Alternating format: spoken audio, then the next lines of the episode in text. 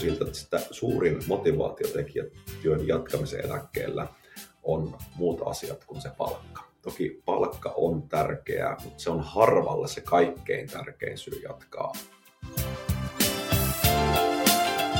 Tämä on Sarasti Rekryn hoitajapula podcast.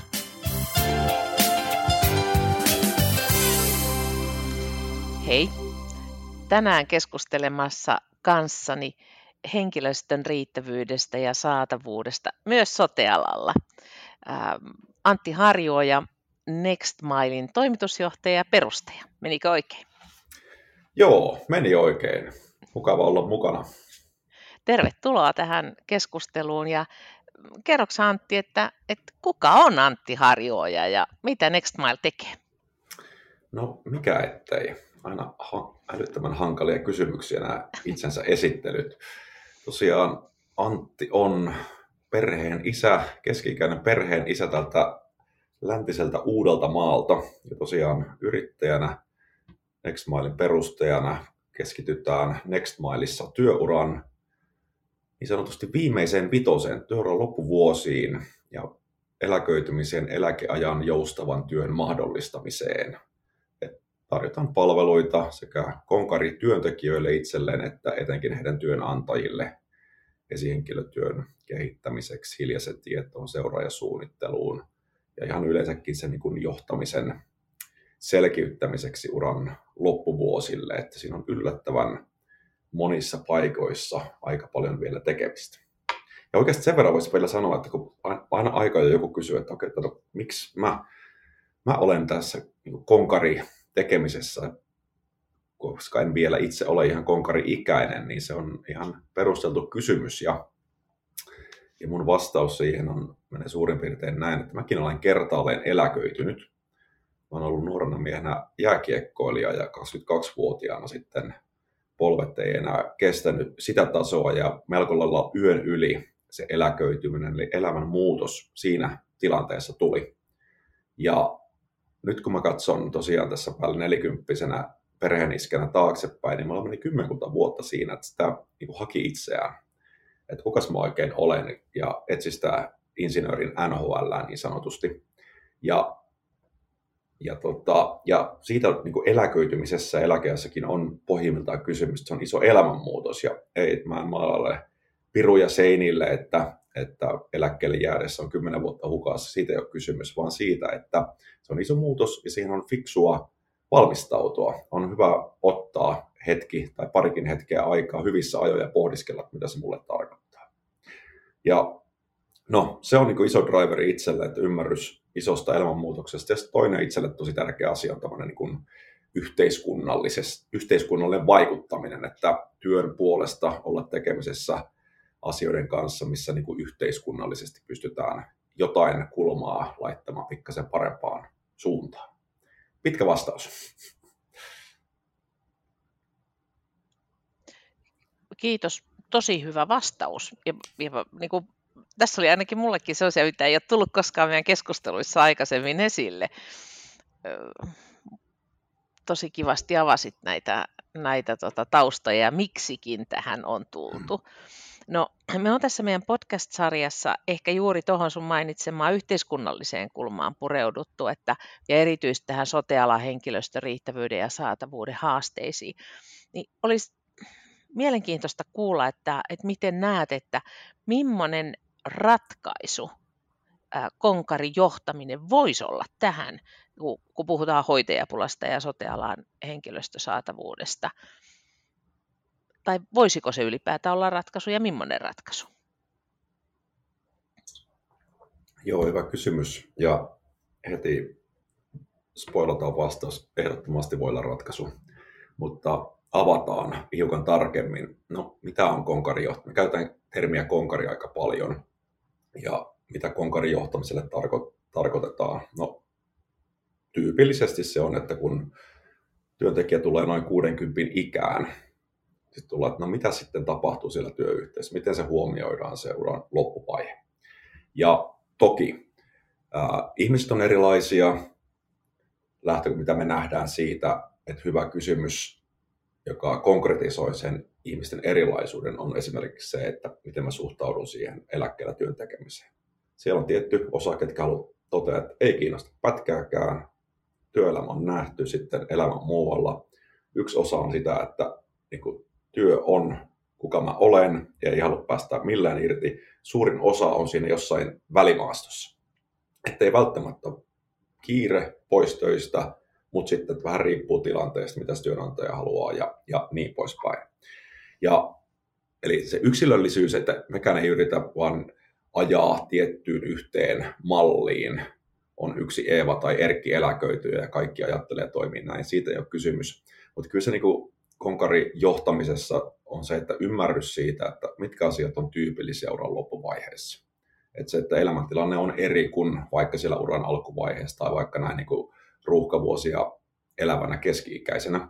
Ja niin kuin tuoda ymmärrys siitä, että mitkä on olennaisia asioita. Me kaikki kaivataan arvostusta. Tyypillisesti vaikuttaa siltä, että uran loppuvaiheessa se, se korostuu tai kääntäen helpommin tehdään tulkintoja, että mua ei arvosteta. Ja se, mitä me huomataan, tai ollaan huomattu ja huomataan jatkuvasti näissä meidän asiakastoteutuksissa, että, että tosi moni konkarityöntekijä, niin se, suhtautuu, se suhtautuminen eläkeikään, eläkään työn tekemisessä se vaihtelee, mutta myös se, että miten mä niin kuin valmistaudun siihen, millaisia kysymyksiä, toiveita, tavoitteita, huolia mulla siihen on niin suuri osa ei sitä oma-aloitteisesti tee. Ja sitten tullaan siihen konkarin johtamiseen, niin mitä me ollaan huomattu, ja taas kerran, että on, on yksilökohtaisia eroja, on toimialakohtaisia eroja, että tekeekö tietotyötä vai tekeekö suorittavaa työtä siellä esimerkiksi vaikka terveyteen, fyysiseen hyvinvointiin liittyvät tekijät luonnollisesti vaikuttaa haluun jatkaa, mutta myös se, että missä vaiheessa tästä niin kuin työn tekemisestä eläkeajalla puhuminen aloitetaan tai eläköitymissuunnitelmissa, niin oikea vastaus on nyt.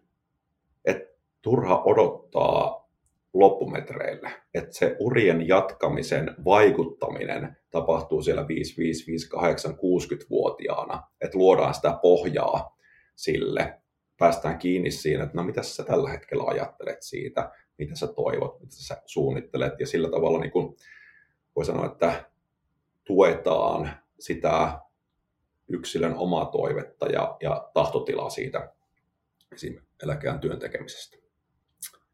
Taas pitkää jorinaa. Pallo sulle, Jaana.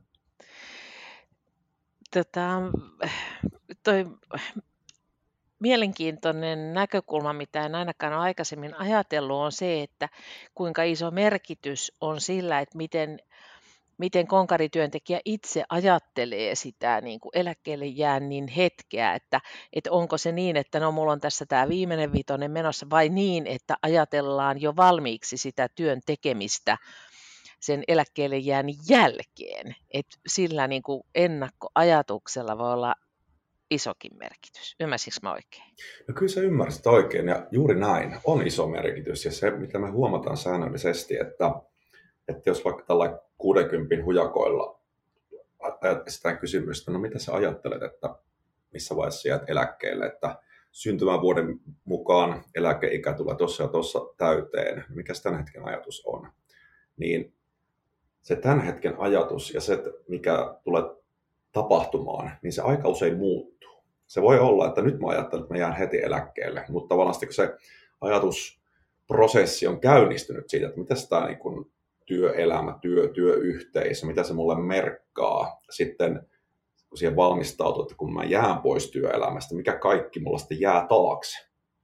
Ja se konkretisoituu, niin yllättävän monella se sitten nousee siihen, että no itse asiassa työ onkin tosi tärkeä osa mun elämää. Ja sitten ehkä lähdetään niin katsoa, että mikä on semmoinen sopiva balanssi, että haluaa keventää selkeästi, mutta ei, ei luopua kokonaan siitä me täällä Sarastia Rekryssä ja sisaryhtiö on vieressä, kun tehdään tätä henkilöstövuokrausta, niin meillähän on tosi laajalla ikähaarukalla keikkatyöntekijöitä ja ja itse kun olen ollut mukana tässä Sarastia Rekryn koko sen toiminnan ajan, niin yksi tarina on sellainen, joka toistuu säännöllisesti. Se liittyy mun aika hyvin tähän, on se, että Et meillä saattaa olla keikkatyöntekijöinäkin ja, ja siellä asiakasyksiköissä henkilöt, jotka jäämässä eläkkeelle ja he kertovat, että nyt kun mä jään eläkkeelle, niin mä en tee töitä.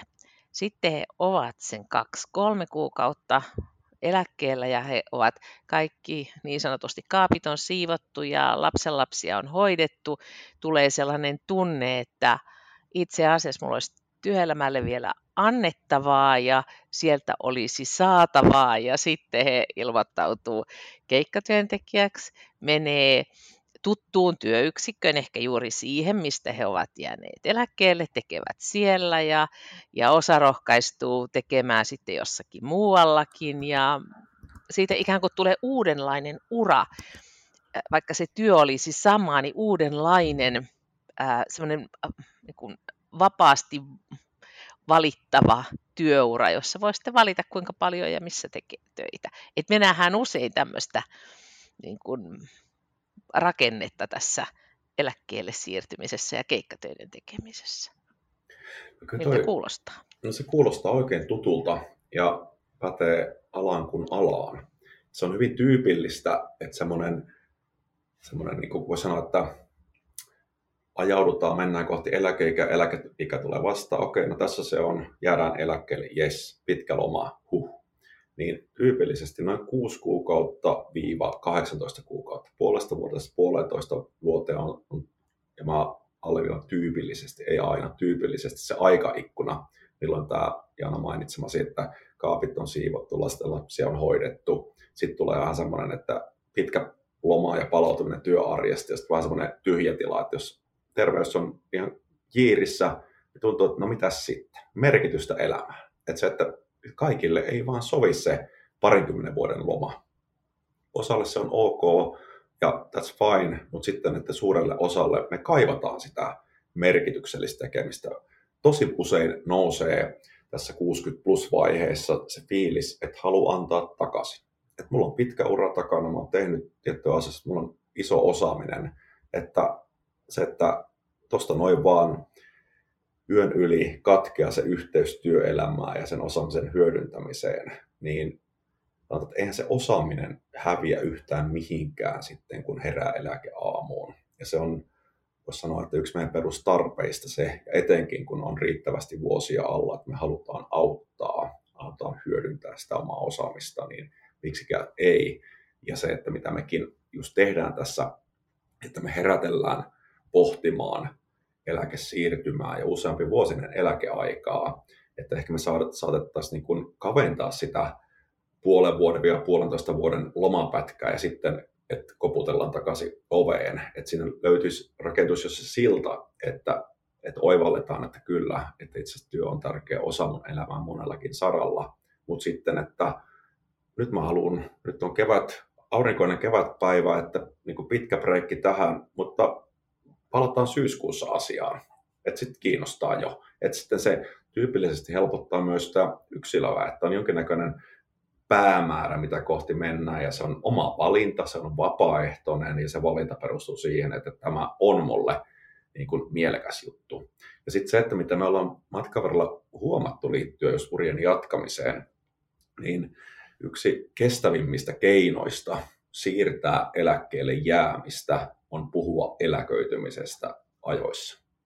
Että ei ole ollenkaan harvinaista, että kun ollaan, niin, no, vähän toimiala kohtastakin, mutta keskustellaan siellä HRn kanssa, niin sieltä voi tulla mainintaa, että, että voidaanko me vähän niin kuin häivyttää tämä eläkkeistä puhuminen ja eläketermit näistä meidän ohjelmista, että kun me ei haluta, että ne alkaisi miettiä eläköitymistä nämä konkarit, niin mietin itse mielessäni, että etkä se pidä sun työntekijöitä tyhmänä, että se, että me ei puhuta jostain asiasta, niin se lakkaisi olemasta.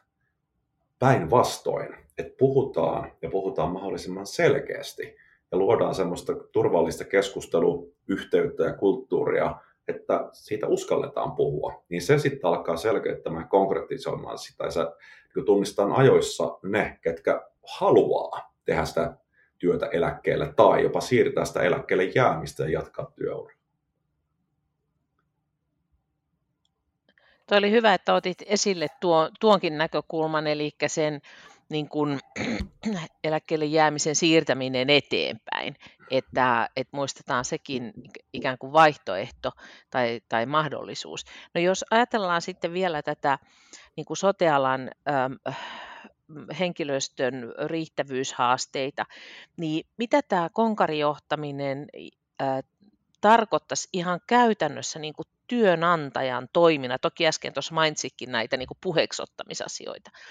Mutta onko vielä jotain muuta vinkkejä sen yksittäiselle työnantajalle, että mitä kannattaisi tehdä, jotta pidetään ihmiset töissä tai ovet auki tulevaa vaikka keikkatöihin, tai onko niin kuin yhteiskunnan niin kuin on laajemmassa kuvassa jotakin, mitä pitäisi niin tehdä?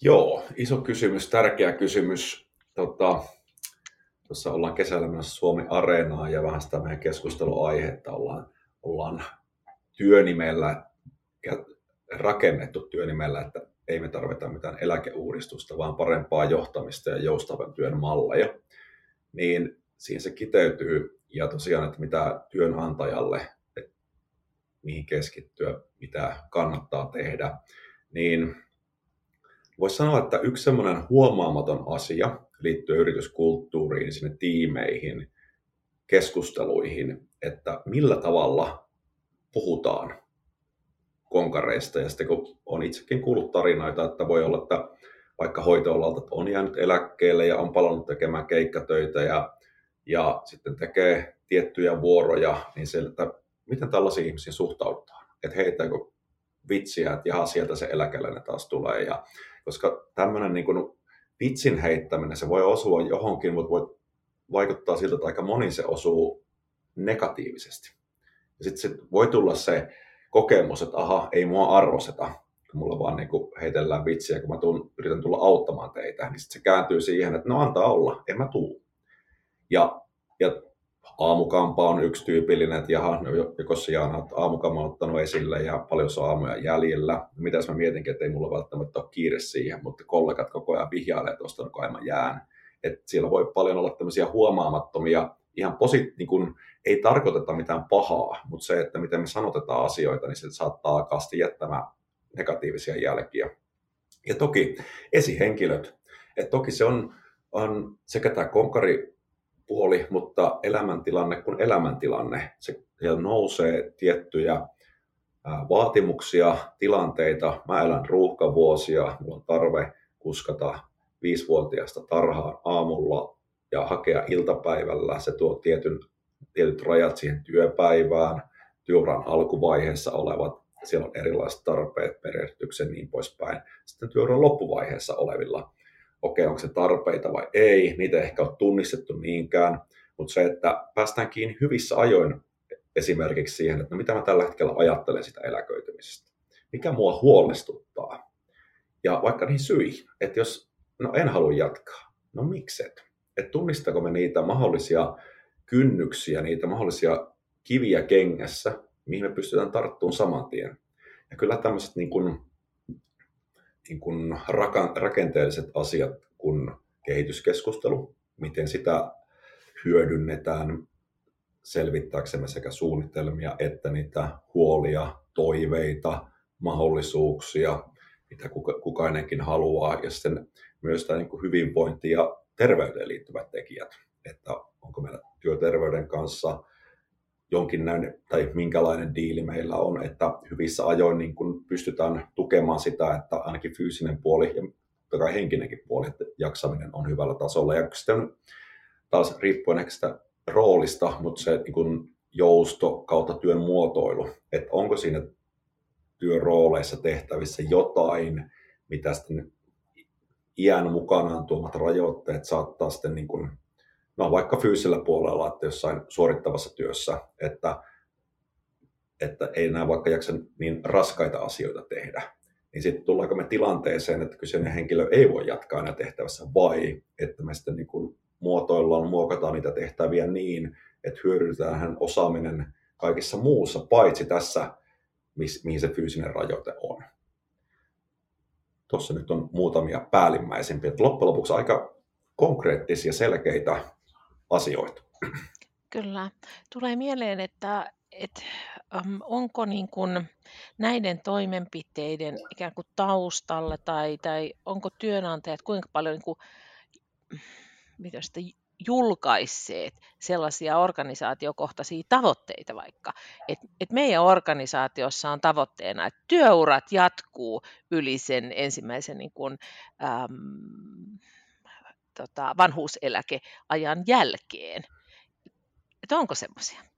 No en ole tunnistanut vielä. En väitä, ettei olisi, mutta on tässä jonkin aikaa, no kuusi vuotta tähän mennessä työskennellyt tämän teeman parissa ja hyvin monia eri toimialojen työnantajia vastaan tullut, niin ei ole, ei ole, en ole törmännyt vielä. Ja kyllä mekin tosiaan niin kuin pyritään rohkaisemaan ja liittyä vaikka tähän konkarijohtamisen tavoiteasetantaan, että mitä me halutaan tavoitella. Ja mielestäni monille aloille toi olisi älyttömän hyvä ja niin kuin rohkea statementti.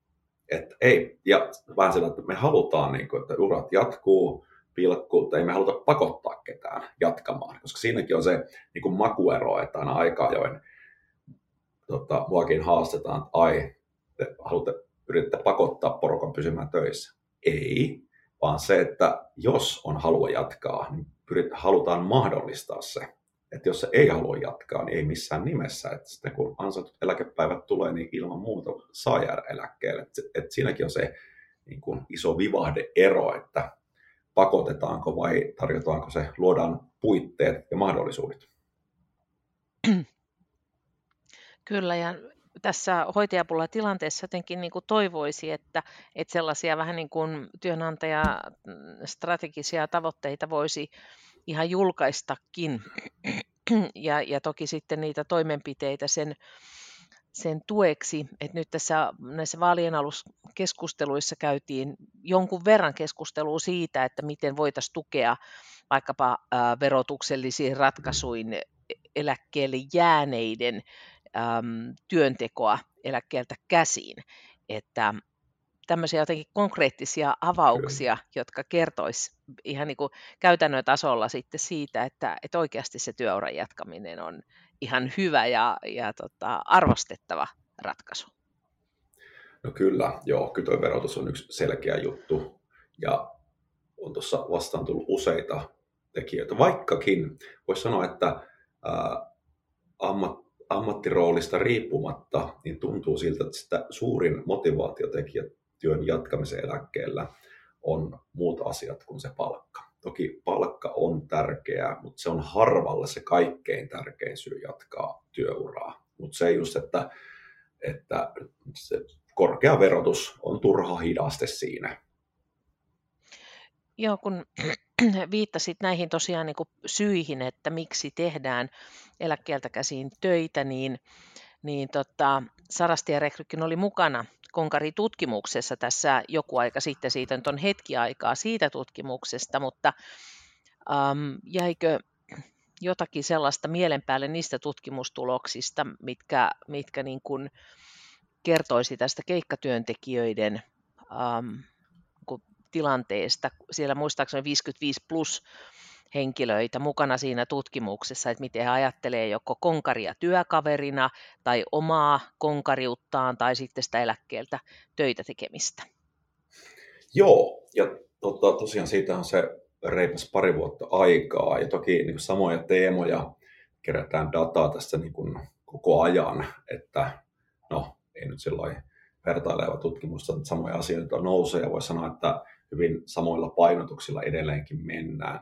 Ja kyllä se sieltä, niin kuin, mikä tutkimuksessa nousi vahvasti, että koetaan, että yli 60-vuotiailla on hyödyllistä kokemusta ja osaamista, voi neuvoa, opastaa muita, mitä se oli 90 prosenttia vai ylikin koki näin.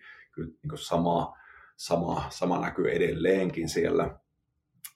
Ja, tota, ja se, että ää, jos mietitään konkreettisia keinoja, oikeudenmukaisuus, hyvä johtaminen, työkaverit, ilmapiiri on niin selkeitä, tärkeitä tekijöitä, joko niin, että se työntää eläkkeelle tai on se vetovoimatekijä töissä. Oikeudenmukainen kohtelu, hyvä johtaminen, eli siellä on niin esihenkilön rooli korostuu tosi paljon. Ja totta kai sitä työkaverit, ilmapiiri, yrityskulttuuri, niin edelleenkin, mihin, mihin sitten tota, johtamisella pystytään vaikuttamaan. Ja toi just näitä, äh, miksi jatkaa työn tekemistä, no tässä nyt viitattukin siihen, että totta kai ansainta on yksi tekijä, mutta se työn kiinnostavuus, merkityksellisyys, se niin kun, rakenne arkeen, oppiminen, uuden oppimisen, osaamisen jakaminen. Ja se, niin kun, mikä konkretisoituu tosi paljon ja miten mielestäni edelleen liian vähän osataan hyödyntää, että se joustavat työnajat edelleenkin sen niin eläkeajan tekemisellä tai osittain se myös se niin osa-aikaeläke, niin osa-aikaeläkkeen hyödyntäminen, niin ainakin mun kokemuksen mukaan, niin tosi vähän sitä vielä hyödynnetään konkreettisesti. Et asioista puhutaan paljon, mutta edelleenkin liian moni hyvin niin kuin jäykästi ja sitä soveltaa. Joo, munkin täytyy ihan palata niihin tutkimustuloksiin tuossa, tossa, kun tota, oli tiedossa, että, että päästään tämä keskustelu toteuttamaan, niin niin tota, huomaan, että tuolla on pari semmoista tulosta, jotka silloin ainakin vaikutti sellaisilta niin kuin positiivisesti erottuvalta ehkä, ehkä sitten vertaisryhmiin nähden, eli että äm, niin kuin, kun kysyttiin keikkatyöntekijöiltä, niin heistä 70 prosenttia koki, että yli 60-vuotiaat voivat neuvoa ja opastaa muita, ja 67 prosentin mielestä konkarit ymmärtävät hyvin asiakkaiden ja sidosryhmien näkökulmaa. Mm. Niin onko tämä semmoista niinku tyypillistä jotenkin niinku sotealalle, että se semmoinen niinku ymmärrys, osaaminen, syvällinen taito ja sen asiakkaan tilanteen niin kuin, tosiaan ymmärtäminen tulee sieltä kokemuksen kautta ja, ja tulee siitä ikään kuin konkariuden arvostusta sitä kautta. Totta, mä sanon, että se on tyypillistä alalla kuin alalla. Okei, se on et, hyvä. Joo, että se, että eh, niin. No joo, meidän kokemuksen mukaan, että hyvin samankaltaisilla painotuksilla siellä on, että se koetaan, että melko lailla ammattirooli kuin ammattirooli ja toimiala kuin mikä tahansa, että, että kun riittävän pitkään asioita on tehnyt, niin se on kerryttänyt sellaista arvokasta kokemusta ja tyypillisesti tämmöinen kertynyt kokemus ja niin sanottu hiljainen tieto, niin se näkyy parhaiten ehkä semmoisissa yllättävissä haastetilanteissa, että harvemmin se hiljaisen tiedon pystyy, jotain kirjappas nyt tuohon vihkoon tai Word tiedostoon, että mikä se sun hiljainen tieto on, vaan se on se, että kun joku ongelma tai haastava tilanne ilmenee, niin sitten se tulee selkärangasta ytimestä, se, että miten tämä homma hoidetaan. Niin sellaisen oppiminen, mallintaminen, niin sen harvemmin alalla kuin alalla, niin se ei, se ei käy tuosta noin vaan. Toi on todella tärkeä näkökulma, kun ajatellaan, että semmoisia haasteellisia tilanteita tai, tai jopa kriisiytyviä tilanteita voi sotealan työtehtävissäkin olla, että kyllähän sillä kokemuksella on sitten näissä Kyllä. kohtaa semmoista niin kuin koko työyhteisön kannalta tärkeää tehtävää.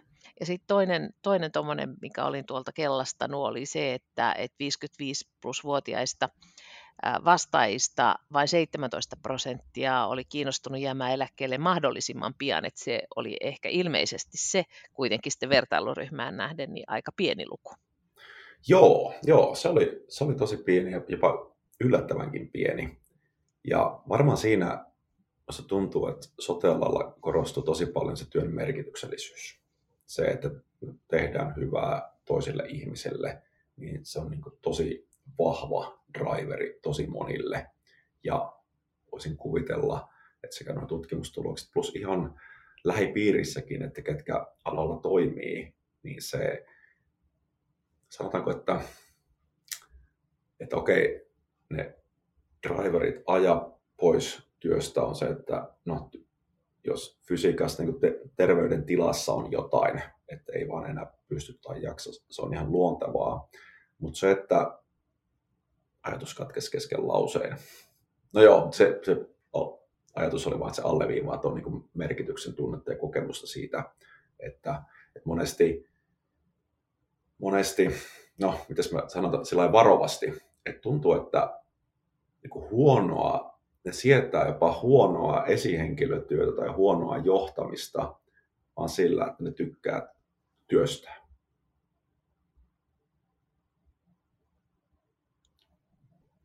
Se on aika iso kun, äh, määritelmä asioille, että, että työn merkityksellisyys ajaa niin tärkeiden asioiden ohitse, että no, ehkä me joka ikinen voidaan niin kuin allekirjoittaa toi omalta osaltaan. Että.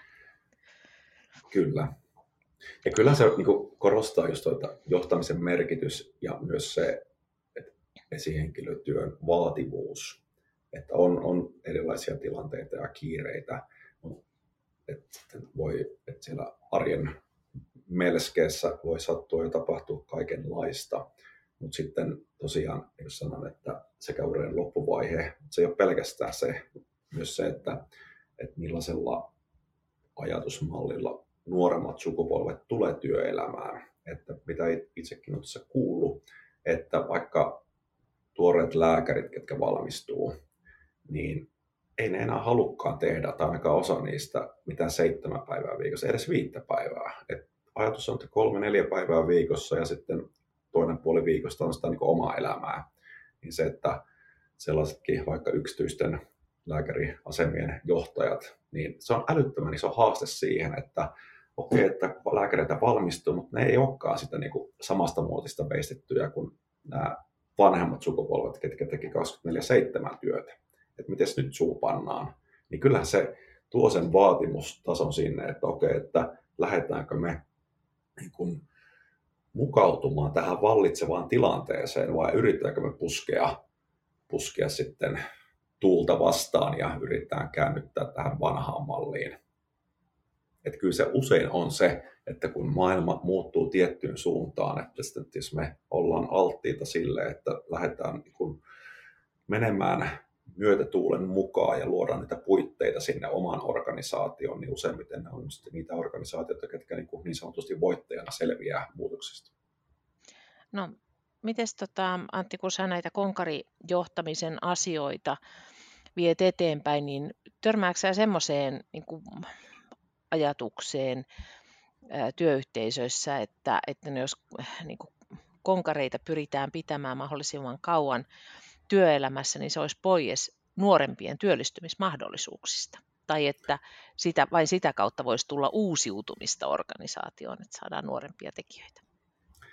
Tota, kyllä täällä keskusteluissa aina aika ajoin nousee, mutta sanotaanko, että samassa keskustelussa päädytään myös siihen, että jos lähdetään suoraan vertaamaan, että viekö joku konkari jonkun juniorin nuoren työpaikan, niin no ei vie eihän se, kenellä ei ole sitä kokemusta ainakaan niin paljon, pysty ottamaan sitä roolia, kenellä on se 3-40 vuosikymmenen kokemus. Että mun näkemys on, että, että suurimmassa osassa toimialoja ja yrityksiä, niin se kisa ei ole niin kuin yksi yhteen nuorempi versus vanhempi, vaan ne pitäisi enemmänkin nähdä. Ja vaikuttaa siltä, että enenevissä määrin se nähdäänkin näin. Että sitten tämä konkari, joka vaikka kaipaa joustoa, niin se onkin se nuoremman rinnalla kulkea ja mentori sillä niin kuin kevyemmällä työajalla esimerkiksi, ja sillä tavalla on mukana tukemassa ja jakamassa sitä osaamistaan. Mutta sillä summa summarum, niin se mun kokemus on, että kyllä se nuori tai vanhat ei vie nuorten työpaikkoja, paitsi ihan poikkeustapauksessa. Um, sellainen yksityiskohta, ihan tuoretta tietoa tuolta meidän keikkatyöntekijöiden rekisteristä. Katsoin tuossa aamusta vielä, että, että mikä meidän niin kuin yli 63-vuotiaiden osuus on keikkatyöntekijöistä. Eli meillä on semmoinen vähän reilu 16 000 keikkatyöntekijää tällä hetkellä, niin Antti, arvaapas, paljonko meidän keikkatyöntekijöistä oli 63-vuotiaita prosentteina? Otapas nyt, 16 000, se on ihan massiivinen luku. Mitä voisi olla? Mä heitän, että se olisikohan se jotain 10 prosentin luokkaa. No kyllä sä oot aika asiantuntija. 9 prosenttia oli toi luku tänä aamuna. Siinä se on vaihdellut 90 ai, niin kuin vuosittain ja toin ikähaitarin yläpäänkin katsoin, että meillä niin kuin 16 on, on se ikähaitarin niin kuin alimmat, että tietysti kaikissa tehtävissä ei voi alaikäiset työskennellä, mutta ikähaitarin yläpää on 82 vuotta. Se on kyllä vakuuttava. Se on vakuuttava ja siellä ei ole vain yksi henkilö, vaan useita henkilöitä, jotka aktiivisesti tekee keikkaa. Niin miltä tämmöinen työnteon ikähaitari kuulostaa konkariasiantuntijalta? Kyllä se kuulostaa, että niin kuin, niin kuin monimuotoisuus iänkin puolesta on suuri rikkaus.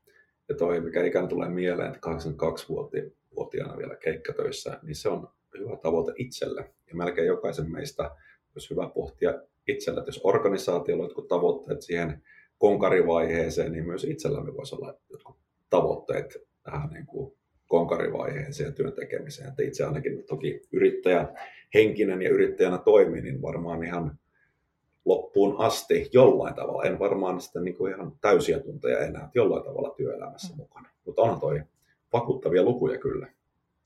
Joo, mun mielestä tämä on, tää on niin kuin tosi jotenkin, mm, kun vielä tutkailin sitten näitä 81-82-vuotiaita, mitä meidän rekisterissä on, niin sieltä löytyi kaksi henkilöä, jotka on tehneet jo 12 vuotta keikkaa meidän kautta. Eli se tarkoittaa, että he on noin 70 aloittanut keikkatyöt meillä.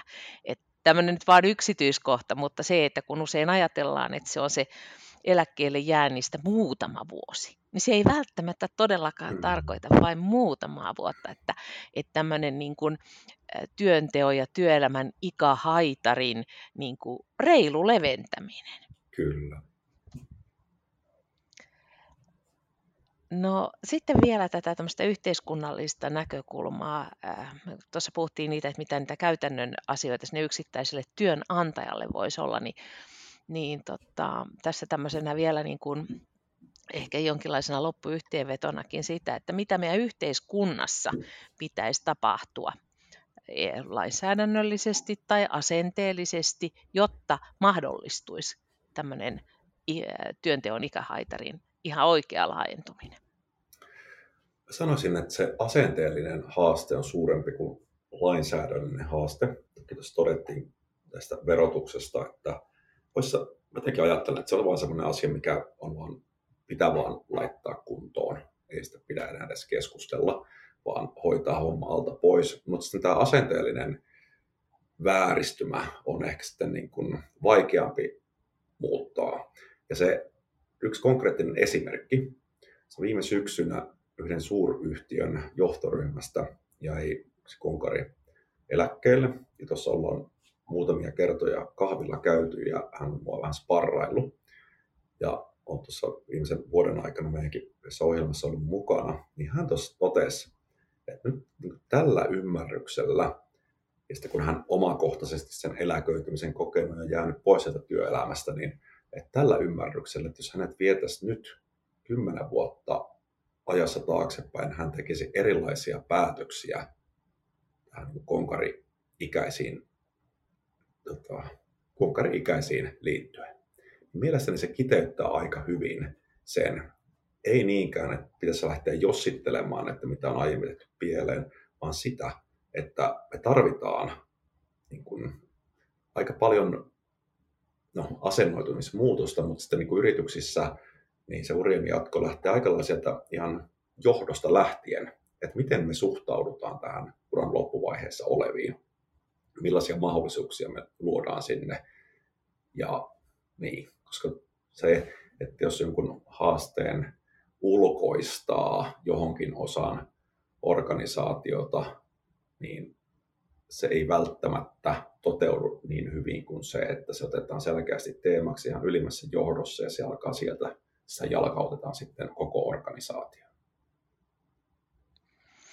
Onko jotakin, mitä tämän, tämän teeman ympäriltä haluaisit vielä tässä niin kuin todeta, mihin, mitä ei ole ehkä tässä keskustelussa tullut esille? Onko jotain semmoista tärkeää nostettavaa vielä esiin? Tota, aika hyvin on varmaan niin kuin olennaiset käyty esiin niin kuin keskustelussa. No, mä ehkä tuon semmoisen näkökulman, että se niin konkarin johtamisessa ja kulttuuriin liittyvissä tekijöissä se, että ne on aika yksinkertaisia asioita ja monille iästä riippumatta hyvä ensimmäinen askel ja harjoitus siihen suuntaan, mitä se voisi, mitä itse voi omassa arjessa muuttaa, on se, että okei, okay, miten mä toimisin tuossa elämäntilanteessa. Et sitten kun mä olen konkari, niin miten mä haluan, että mua kohdeltaisiin. Että ne ei ole, ei, pyörää ei tarvitse keksiä uudestaan, mutta se, että se elämäntilanteen parempi ymmärrys tai halu ymmärtää sitä, että mitkä asiat siinä, siinä elämäntilanteessa nousee, niin se on aika iso askel eteenpäin. Toi on myös hyvä, voisiko sanoa niin yhteenveto koko asiasta, että, että ei, ole, ei ole ihan mutkikkaasta asiasta kysymys ja kuitenkin sillä sellaisella niin toisen tilanteeseen sijoittumisella tai, tai omien ajatusten kautta voi lähestyä tätä ihan, ihan käytännön tasolla. Kyllä. Ähm, tässä podcast-keskustelussa meillä on ollut tapana täällä lopuksi kysyä sellainen henkilökohtainen kysymys.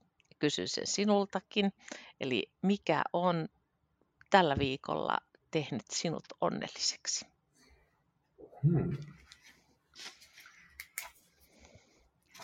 Olipas hyvä ja vaikea kysymys. No, nyt mä en mieti sen pidemmälle. Ihan spontaanisti, mikä tuli mieleen.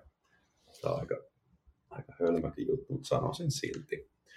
Mä tuossa innostuin noita Nespresso kahvinappuloita juomaan, kun sain sellaisen koneen viime kesänä, niin toissapäivänä tuli uusi tilaus, mikä oli tilannut uusia kahvinappuloita, tuli aiemmin kuin odotin, niin siitä tuli semmoinen aito onnellisuuden tunne.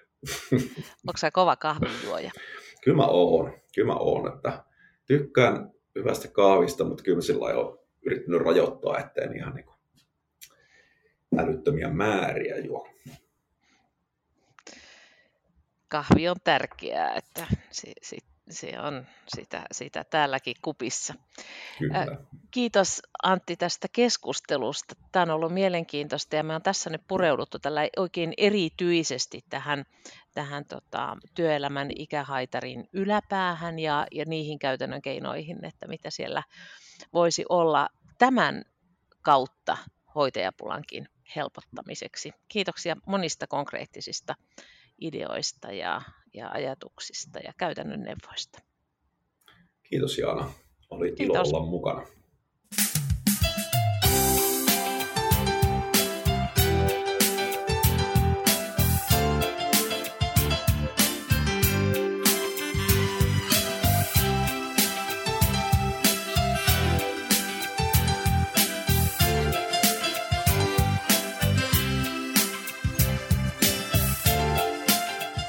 Tämä on Sarasti Gryn hoitajapula podcast.